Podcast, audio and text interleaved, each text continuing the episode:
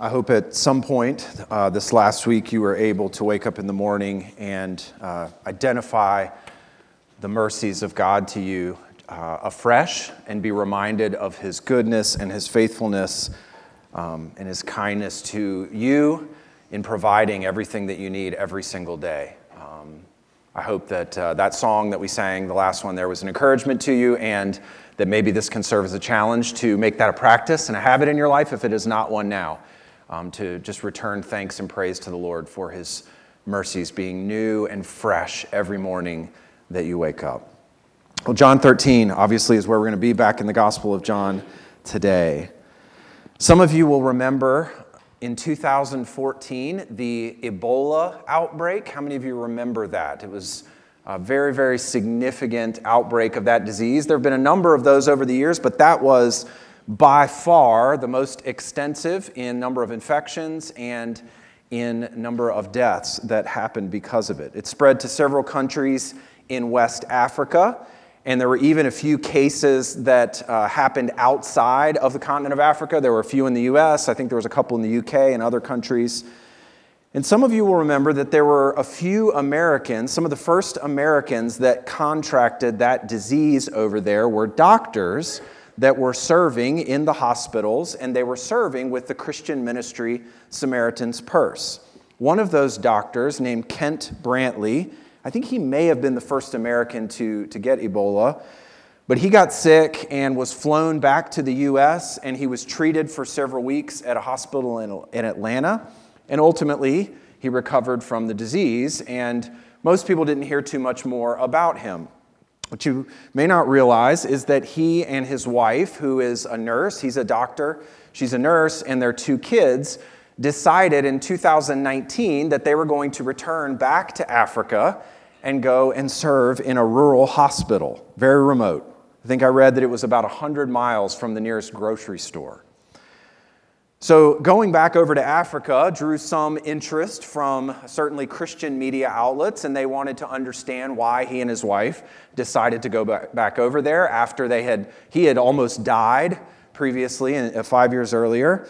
He was interviewed about the decision, and he very explicitly tied the decision to go back and serve and give the years of his life away to serve people he didn't know in a remote hospital. He tied that to his faith. Here's what he said.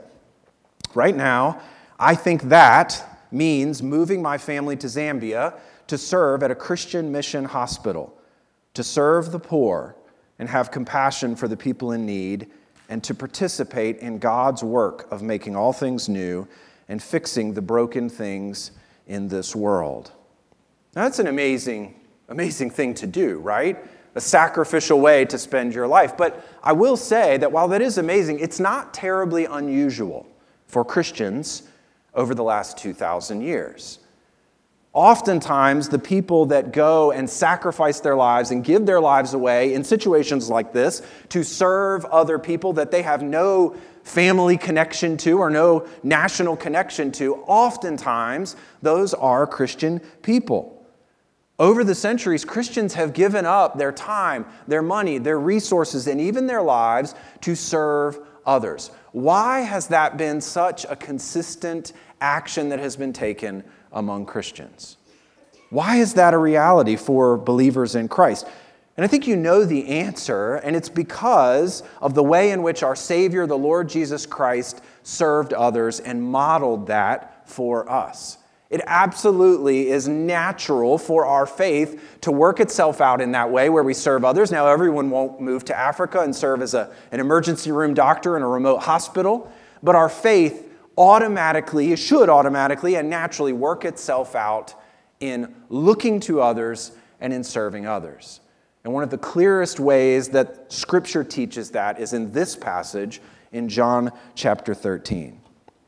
I'd like to show you from this passage this morning 3 motivations to encourage our humble service to others, okay? 3 motivations. So I want all 3 of these to encourage you, to motivate you, to help you to see service as something that flows naturally to you as a follower of Christ, and then for you to actively take steps to participate in this paradigm of serving others, all right? 3 motivations to encourage our humble service of others. And the first one of these is you have to understand and be motivated by the credentials of the preeminent servant, all right? Chapter 13 is where we're going to be, verses 1 to 17. And chapter 13 begins the second portion of the Gospel of John. We went all the way through chapters 1 through 12, which is the first portion of the book called the Book of Signs. And in that section, we saw Jesus perform all these miracles and do teaching and explain his relationship with God the Father. But these signs pointed to who he was. They explained and put on showcase his person and his ministry. And now, after our break in our series on the church, we turn to the second portion of the Gospel of John, chapters 13 through 21. And this section is often called the Book of Glory. So you've got the Book of Signs, and then you've got the Book of Glory. Now, it's not that Jesus' glory wasn't put on display in the first 12 chapters, but everything in these last few chapters, the second portion of the book, is in the last week of his life, and all of it points to and explains the cross, and the cross is the place where his glory is most clearly seen. It's the place where the character of God and the character of Christ comes to the forefront. And we know where we're headed in this section by the very first words in chapter 13. Look there. Now, before the feast of the Passover. It's significant that John mentions the Passover at the beginning of this section of his gospel. Of all of the gospels, John mentions more Passovers than any other gospel writer. And he consistently wants us to see the life and the death of Jesus as fulfilling the Passover in the Old Testament. This was the original Passover here, and it finds its purpose and its fulfillment and its full explanation in the life and the death of Jesus Christ. And it's this moment of Passover, it's what takes place in Jesus offering himself as a sacrifice, that shows the full extent of his love for his people. Look at the rest of verse 1. Now, before the feast of the Passover, when Jesus knew that his hour had come to depart out of this world to the Father, he knew his death was imminent. Having loved his own who were in the world, he loved them to the end. So let this serve as sort of a title over the rest of this book. Everything you're going to read in Jesus' upper room discourse with his disciples, in his actions in going to the cross, in his resurrection, all of it in chapters 13 through 21 is spoken to the disciples and done out of his great love for them. Everything flows from that. Now, that love is a significant contrast to what we find in verse 2. Look there. During supper, when the devil had already put it into the heart of Judas Iscariot, Simon's son, to betray him. So the words and actions of Jesus done out of love are in sharp contrast to what we read here. Judas, encouraged by the devil, is going to betray Jesus out of a sense of self-centeredness. Verse 2 also helps us to see this as a cosmic battle, right? Mentioning the devil here is not accidental. He doesn't just tie this to Judas and his actions. It's actually something much bigger that's going on. It's not just some rogue disciple. This is a cosmic battle that has taken place since the Garden of Eden or even before that. God's love for mankind, his desire to bring us into a relationship with him, is in contrast to Satan's betrayal and lies. From the beginning, Satan has been a liar, a deceiver, and a murderer. He never tells us the truth. Sin never communicates the truth to us. And that is in sharp contrast to God's love for his people and for his creation. And so everything in verses 1 through 3 that we're going to read, we're going to get to verse 3 in a second. Everything about this, his love and then who he is in verse 3, is going to set us up and prepare us to read what happens in verses 4 and 5. So verse 1 has already hinted at the relationship between Jesus and the Father. You can see that there. He knew that his hour had come to depart out of this world to the Father. Verse 1 describes Christ's great love for his people. But before you get to the actions that he takes here in verses 4 to 5, you need to see who he is in verse 3. Look there. Jesus, knowing that the Father had given all things into his hands, and that he had come from God and was going back to God. These are the credentials of Jesus, right? First of all, what do we know about him? God has given all things into his hand. Jesus here, the man sitting at this dinner with his disciples, is also the God of the universe. He is the creator. He rules over everything. Sovereign authority. He has come from God. He existed eternally in a united relationship with the Father as the one true God. That's who he is, and he's going to return back to God. We saw this at the very beginning of the Gospel of John, John 1:1. In the beginning was the Word was with God, and the Word was God. He's always existed in this relationship, and John 17:5, he's going back into this relationship. And now, Father, glorify me in your own presence with the glory that I had with you before the world existed. So think about who it is that is sitting here with the disciples. He dwelt with the Father in perfect, loving, happy communion with the Father. Resplendent glory, where they delighted in one another because of their perfections. And he existed in this relationship before anything else had come into existence. And then he created the world with his sovereign word and by his power. He spoke everything into existence out of nothing, and he sustains the world by that sovereign hand. He existed in perfect holiness, and he deserves nothing but the highest exaltation and the highest worship and honor and praise. That's who is sitting here with the disciples. You could say it this way: he matters. He infinitely matters. He is the most important being in existence as the Creator. Those are his credentials. That's who he is. Now, what are credentials? Your credentials are what qualify you for a particular job. For some jobs, you may need a degree. For other jobs, you may need a certain certification. Credentials. And so we have Jesus' credentials here, and in light of this description, what do we find him doing? The exact opposite of what we would expect someone with this character to do, right? This is not what we expect. The President of the United States does not clean the toilets in the White House.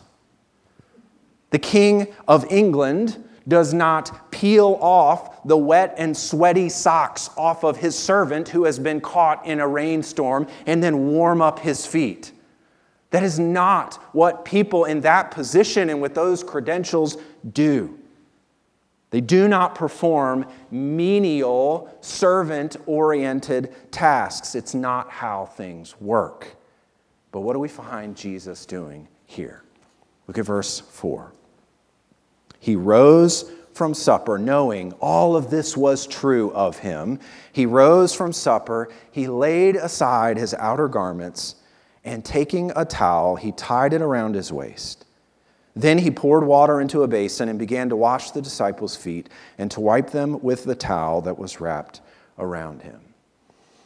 Now, we aren't fully sure of the circumstances here. We don't know whether someone just missed out on something they were supposed to do and nobody's feet had gotten washed. We're not 100% sure, but what we do know, this is a gross job.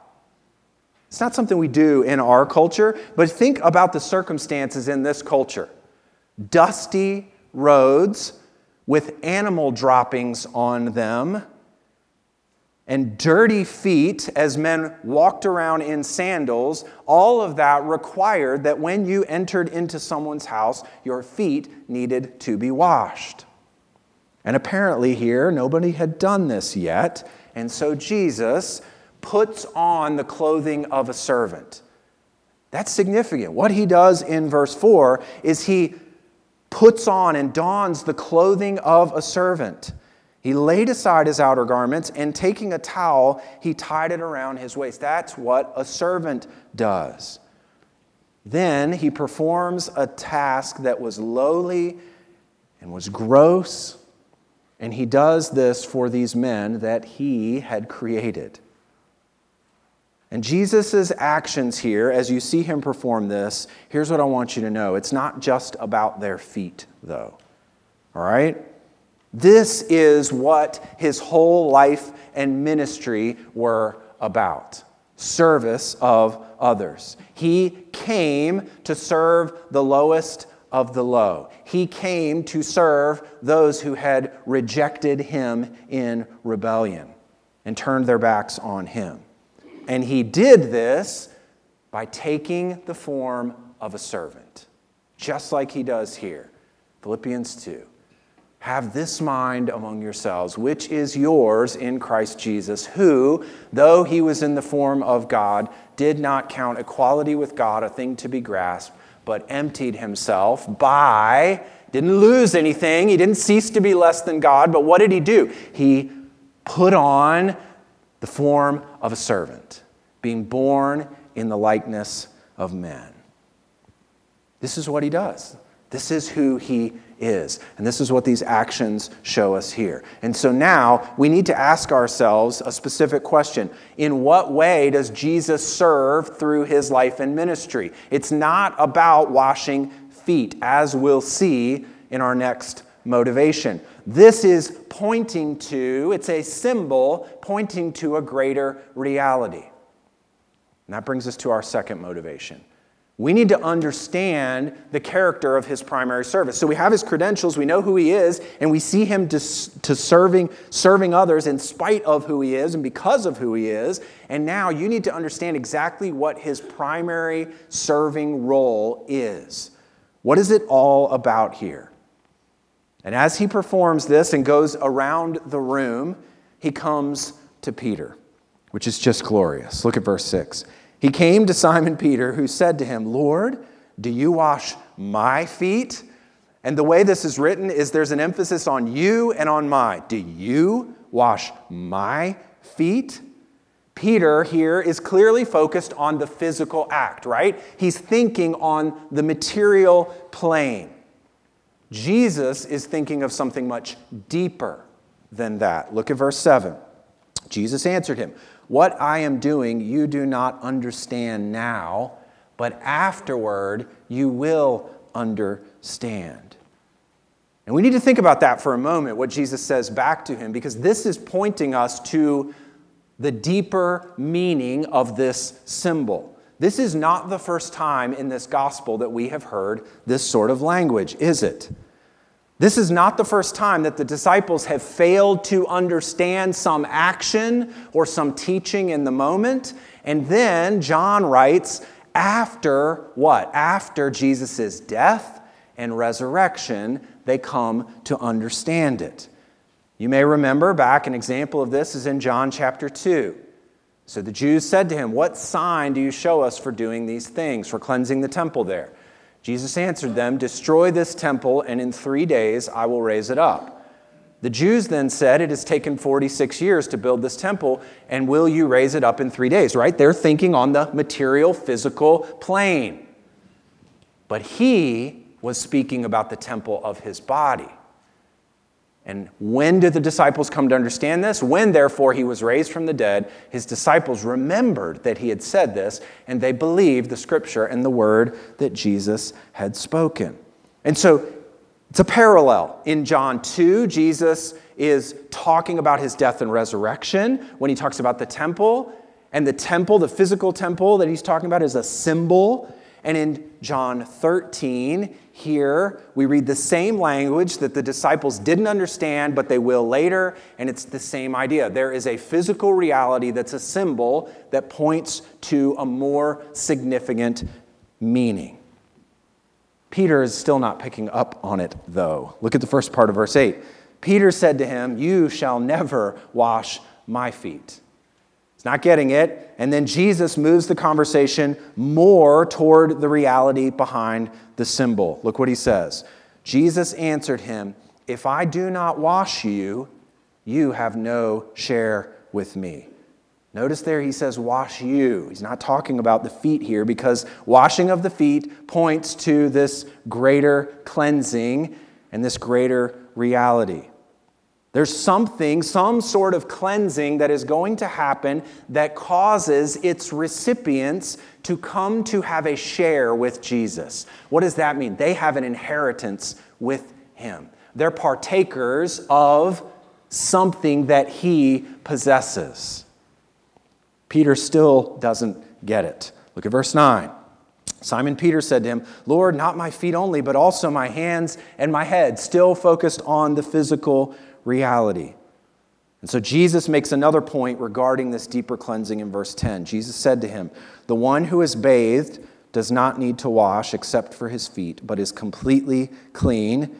And you are clean, but not every one of you." All right, the language is a little confusing here, but let me try to explain what Jesus is getting at.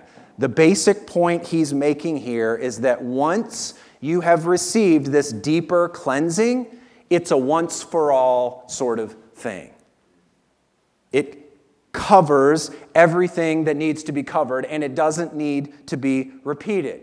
And he says here, you haven't all received this deeper cleansing. Even though Judas had his feet washed, the reality of this deeper cleansing had not happened to Judas. Look at verse 11. "For he knew who was to betray him," which is why he said, "You're not all clean." That's exactly what happened here. He'd washed his feet, but Judas was not genuinely and permanently clean.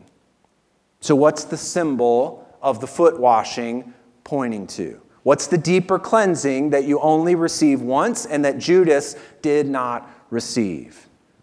John 15:3, Jesus says this, "Already you are clean because of the word that I have spoken to you."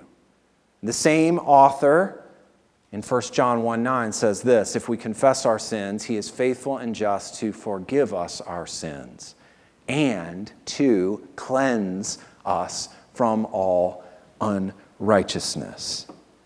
So the cleansing happens through the word of God as you receive Jesus' word, and then it happens through confession of sin and faith in him, and you receive forgiveness of sins.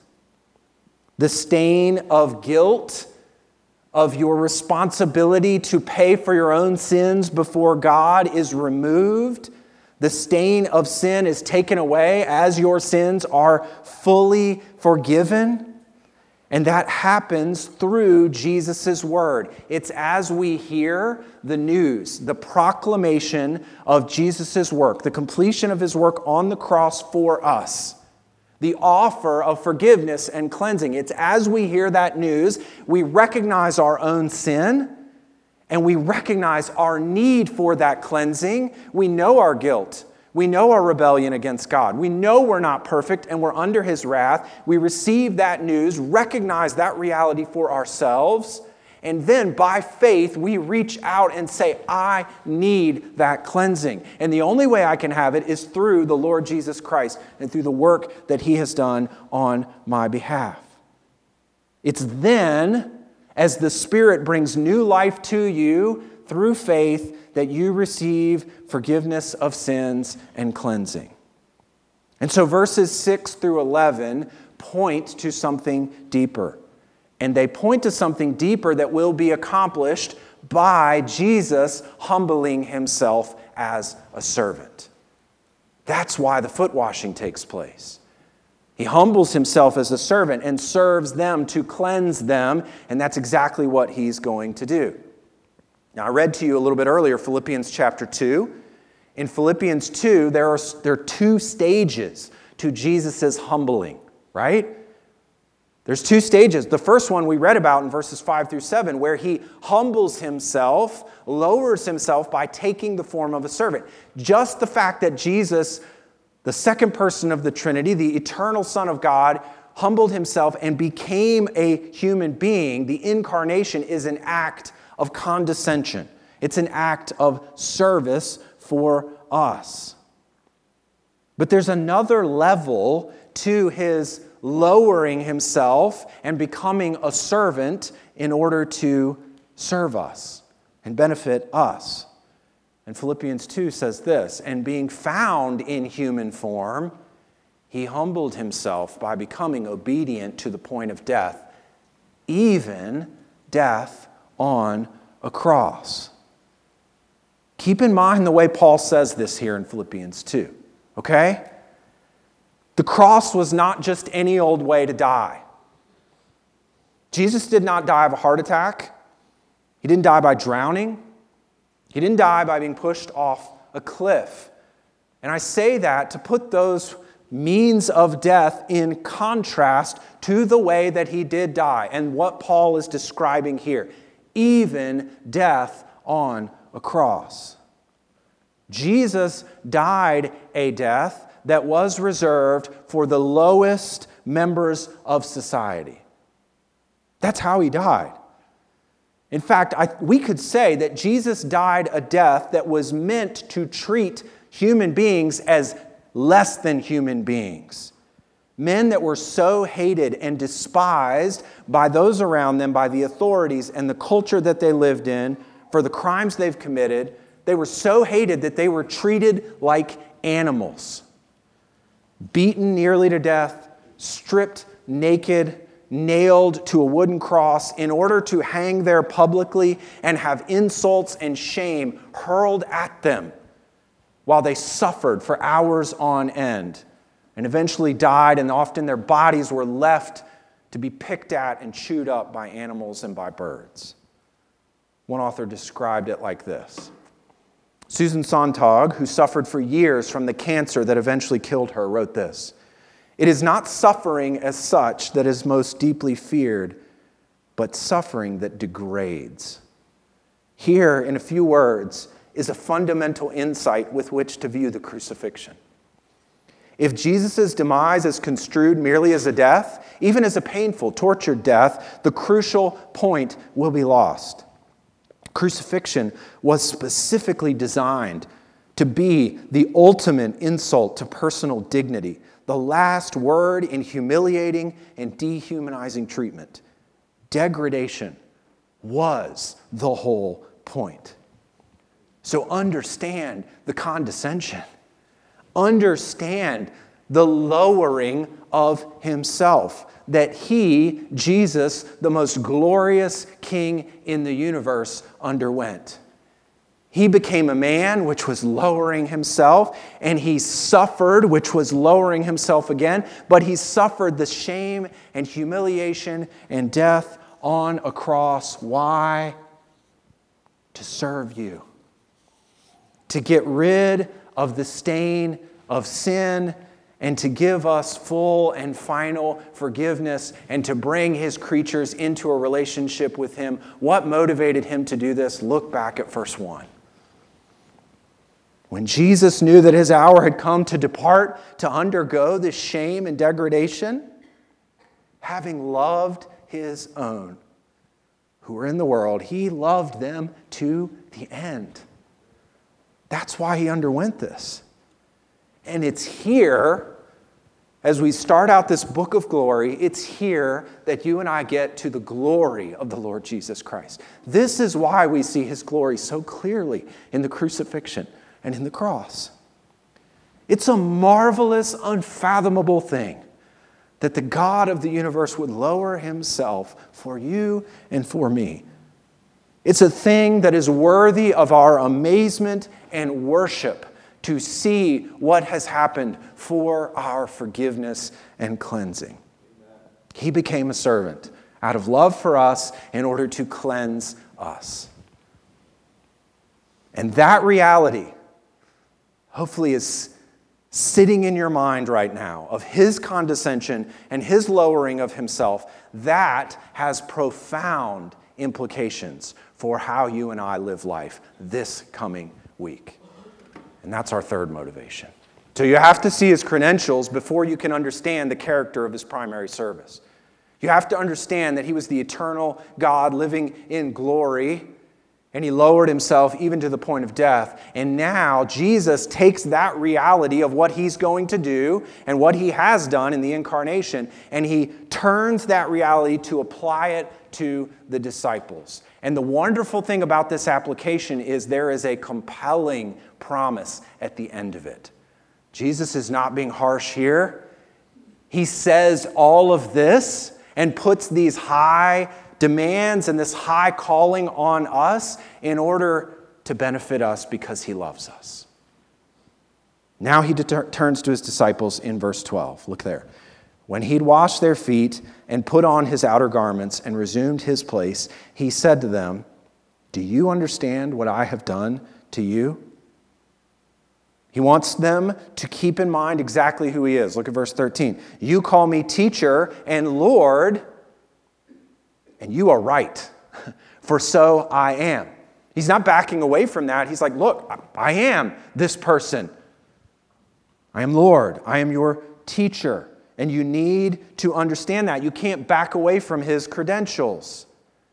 And it's his credentials that now bring out the lesson that his disciples need to learn. Look at verses 13 through 15.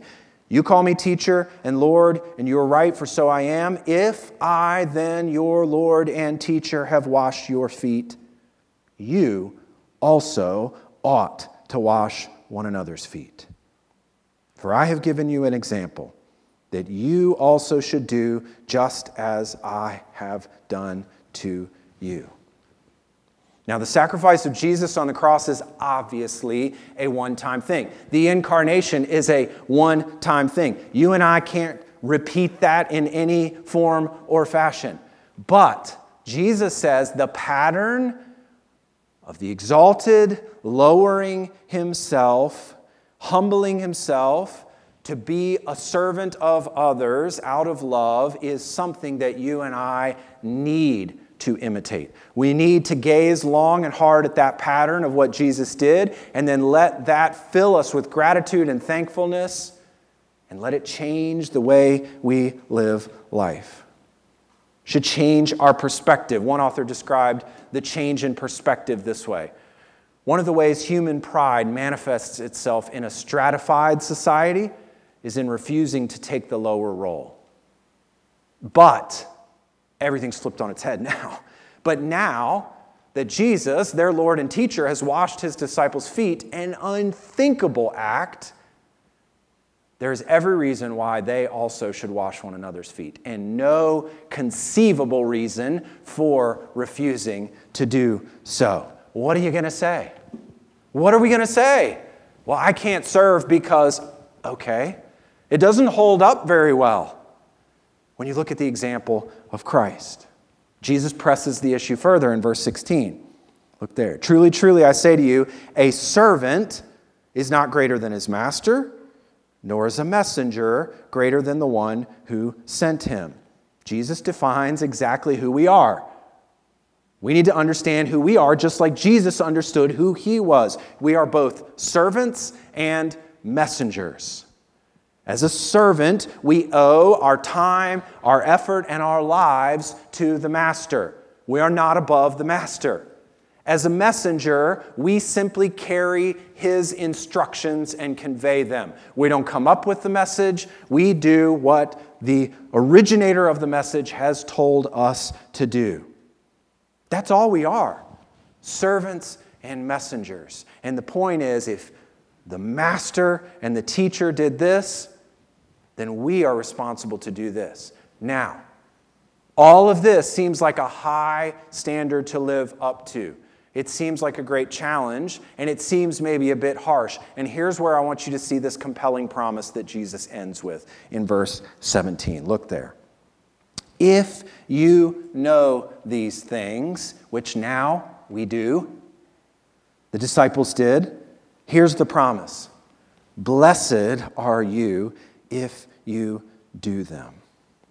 Now, Jesus uses this word blessed here, and it's probably not the word that you're thinking of when you typically think of blessed. We typically think of blessed as indicating God's approval of us. And so there's a way of reading this that would say, well, if you will follow through on this, then God will be really happy with you. That's not what Jesus is promising here.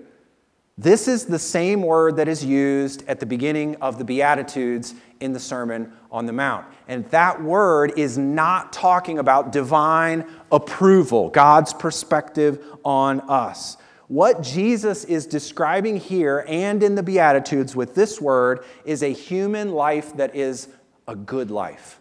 It is well lived. You could use the word flourishing. It is whole. It is complete. It is as it should be. And so Jesus here is flipping our worldly paradigm on its head. He is saying, look, the pathway to a good life, a life that is satisfying and content and whole and complete, the pathway to that sort of life is through humble, sacrificial service of others.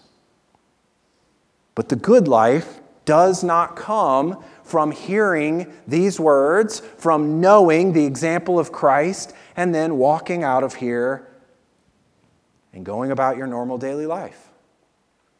There is an intimate connection in Scripture over and over again between knowing and doing. And the Bible presents the picture for Christians as being people who must make that connection.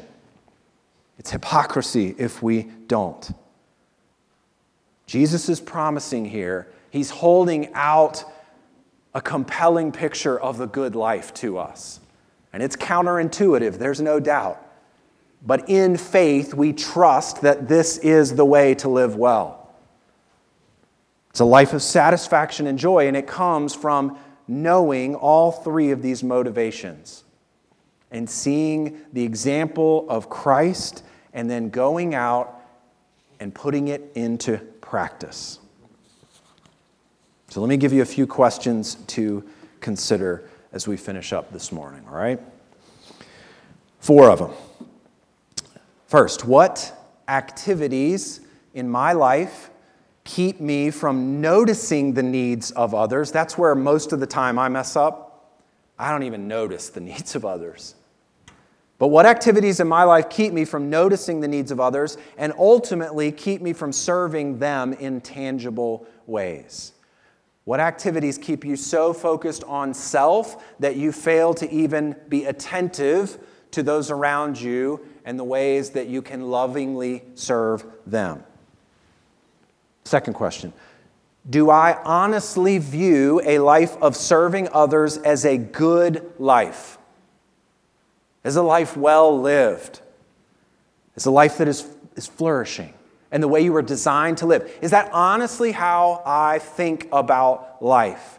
Giving my life away unnoticed in service of others?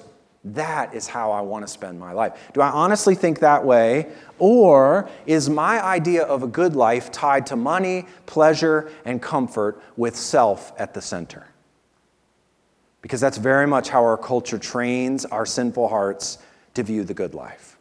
It's me doing what I want to do all the time, and it's tied to money and pleasure and comfort. Third, do I have an overly high opinion of myself that keeps me from actively serving those in need? And then fourth, who is one person that you can serve this week with an encouraging word? And what's one action you can take to serve someone else in a small way? Just some questions to try to drive your thinking a little bit as you see these 3 motivations that should encourage us into humble service of others based on the example of Christ. Let's pray. Lord Jesus, we are amazed at what you have done for us. Help us to never grow bored or tired of the condescension, the humility, the lowering of yourself that was done for our benefit and out of love for us. We thank you for the cleansing, the forgiveness of sins that are offered through your word as we hear your word and respond in faith. And I pray that this picture of what you have done would so change our perspective that we would walk out of here more willing and more desirous to serve others in a sacrificial and humble way. We thank you for what you've done for us. It's in Christ's name we pray. Amen.